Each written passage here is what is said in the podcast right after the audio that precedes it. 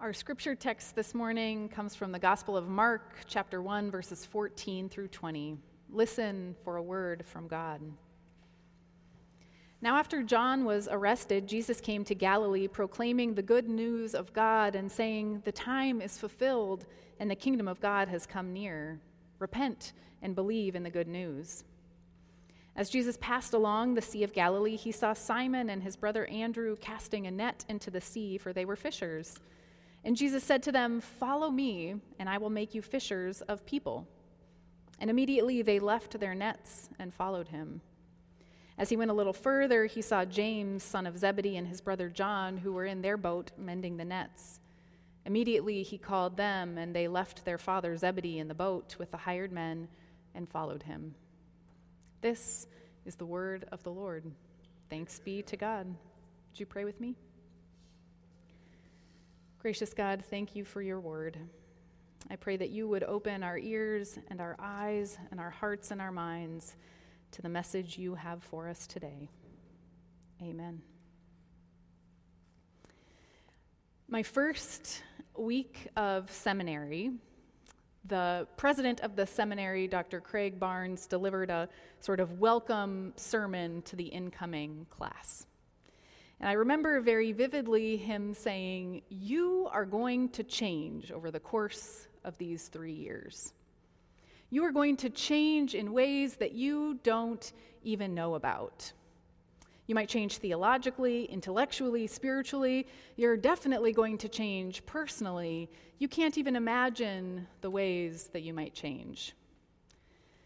Some of you are going to lose loved ones over the course of your time here. Some of you might find or lose love. Some of you might have a child. Some of you might change your mind about opinions that you were sure you were never going to change your mind about. No matter what, you will change. So, I went to seminary in my early 30s, and I had a little bit of life experience under my belt. There were about a third of the incoming class came straight from undergrad. So they were, you know, 22, 23, young. And then the rest of us were sort of spread out over the re- over the other age ranges. And I remember when President Barnes was speaking these words, I was looking at all of the 20 somethings and thinking, yeah, listen up, you guys are going to change a lot.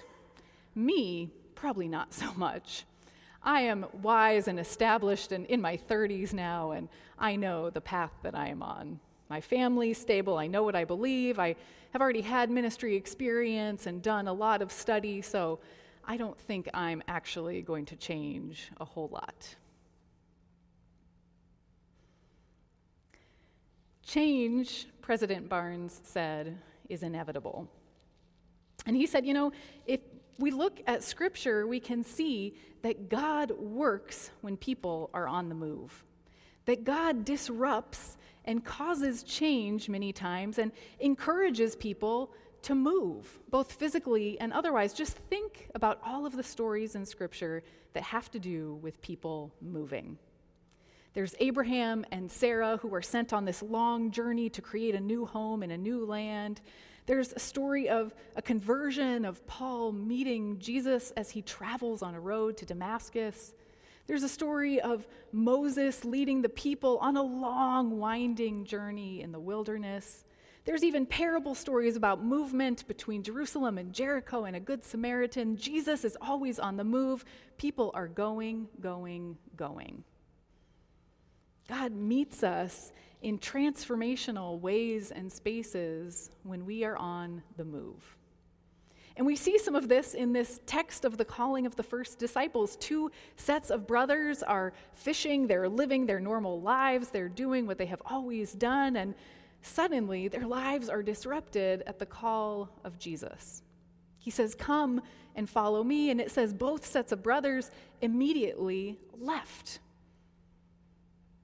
But not everybody left in this story.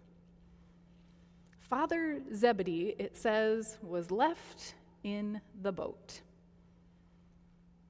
Now, some preachers condemn Father Zebedee for this, and they say, oh, he was not saved, and he was too lazy to get out of the boat. He did not go and provide the, the life that Jesus had offered by following him, he missed out.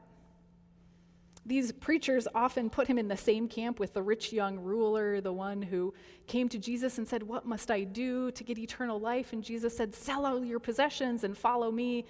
And the man walked away sad because he was not willing to do that. I don't know if that's fair for Father Zebedee. There are so many details that we don't know, and I like to imagine about him a little bit.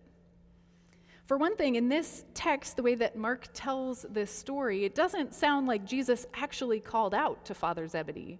It sounds like Jesus spoke to James and John in particular and said, You come follow me, and Father Zebedee was just left behind. Whatever the call or the response of Father Zebedee, we know that his life was changed by this action. The road of the 12 disciples was not for everyone, but that doesn't mean Father Zebedee wasn't on his own road of change and belief. Now, the lives of these four fishermen were about to change dramatically.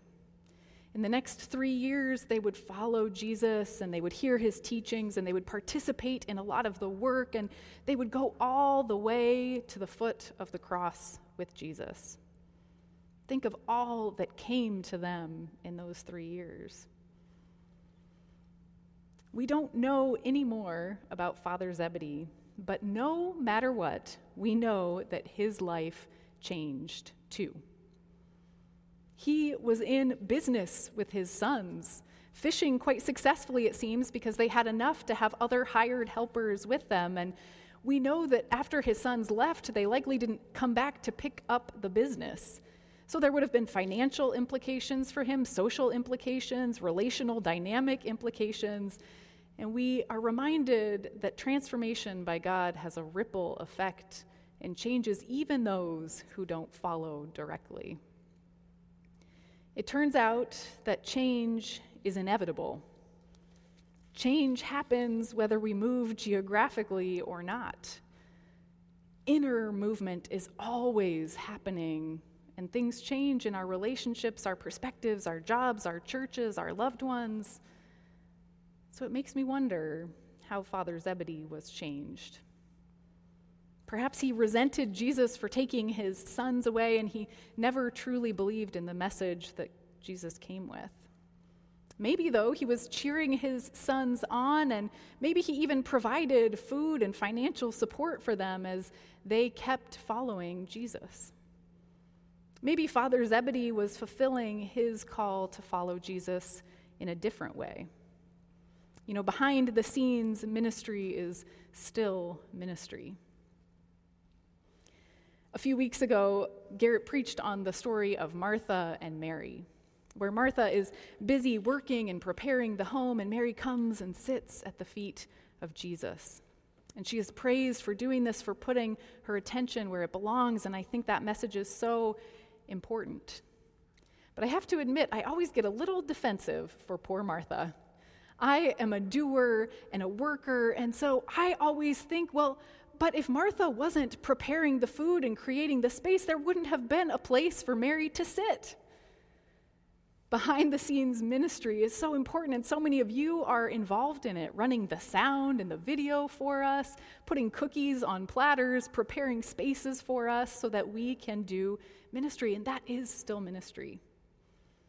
Like all things, I think it is a balance, and I think we have to remind ourselves where our attention should be.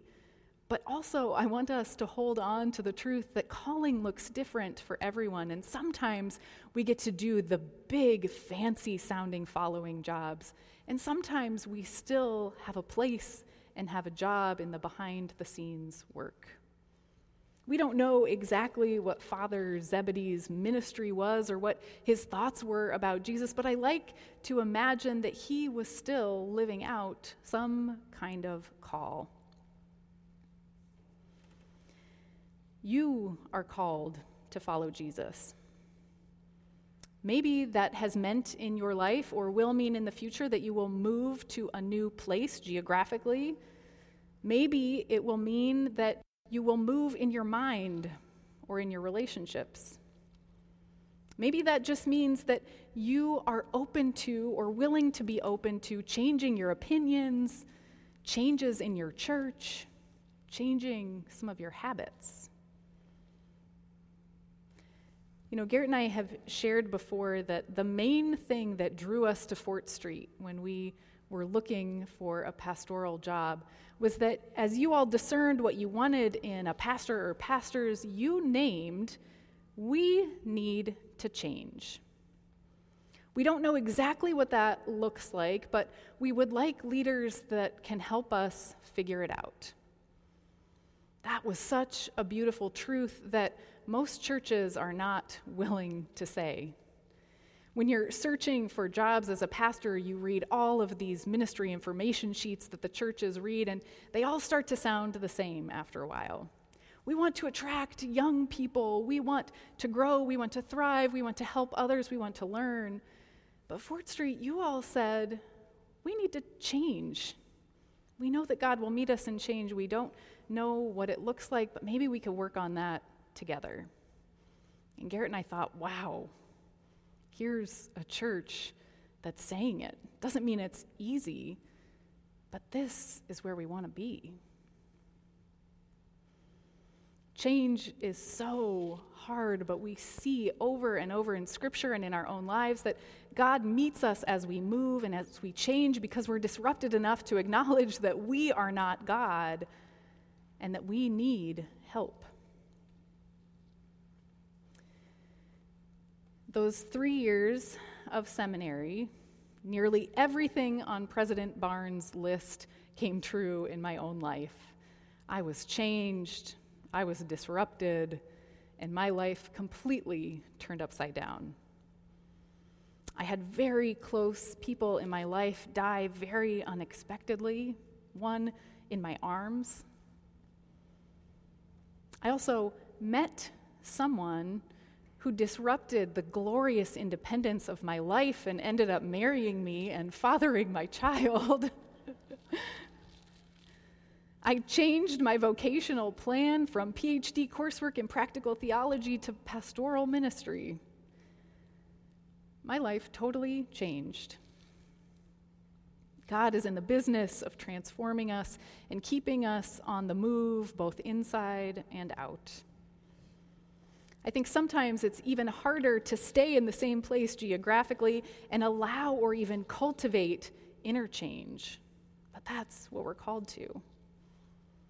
President Barnes put it this way Every change presents you with a choice. Will you allow the inevitable changes in life to transform you? Or will you waste your life as a victim trying to cling to what you cannot keep? Will you believe that the one who began a good work in you is not done because the Savior has so much more to show you about you down the road? He reminds us that Jesus himself was always on the move. So when we are called as disciples, as fishers of people to follow Jesus, it means we're not going to any one destination or landing place or settling down, period. We are called to follow the one who moves. And if we're called to follow the one that moves, we can share about that transformation with each others, and that is how we catch them. Not with hooks, not with nets, but with the testimony of what it means to be transformed by a God that's with us, even in disruption. How will you be open to that change inside and out? Would you pray with me? Gracious God, you are always on the move and you call us to follow you. Help us then to be people who can put one foot in front of the other and be on the lookout for your spirit. In the name of Christ we pray. Amen.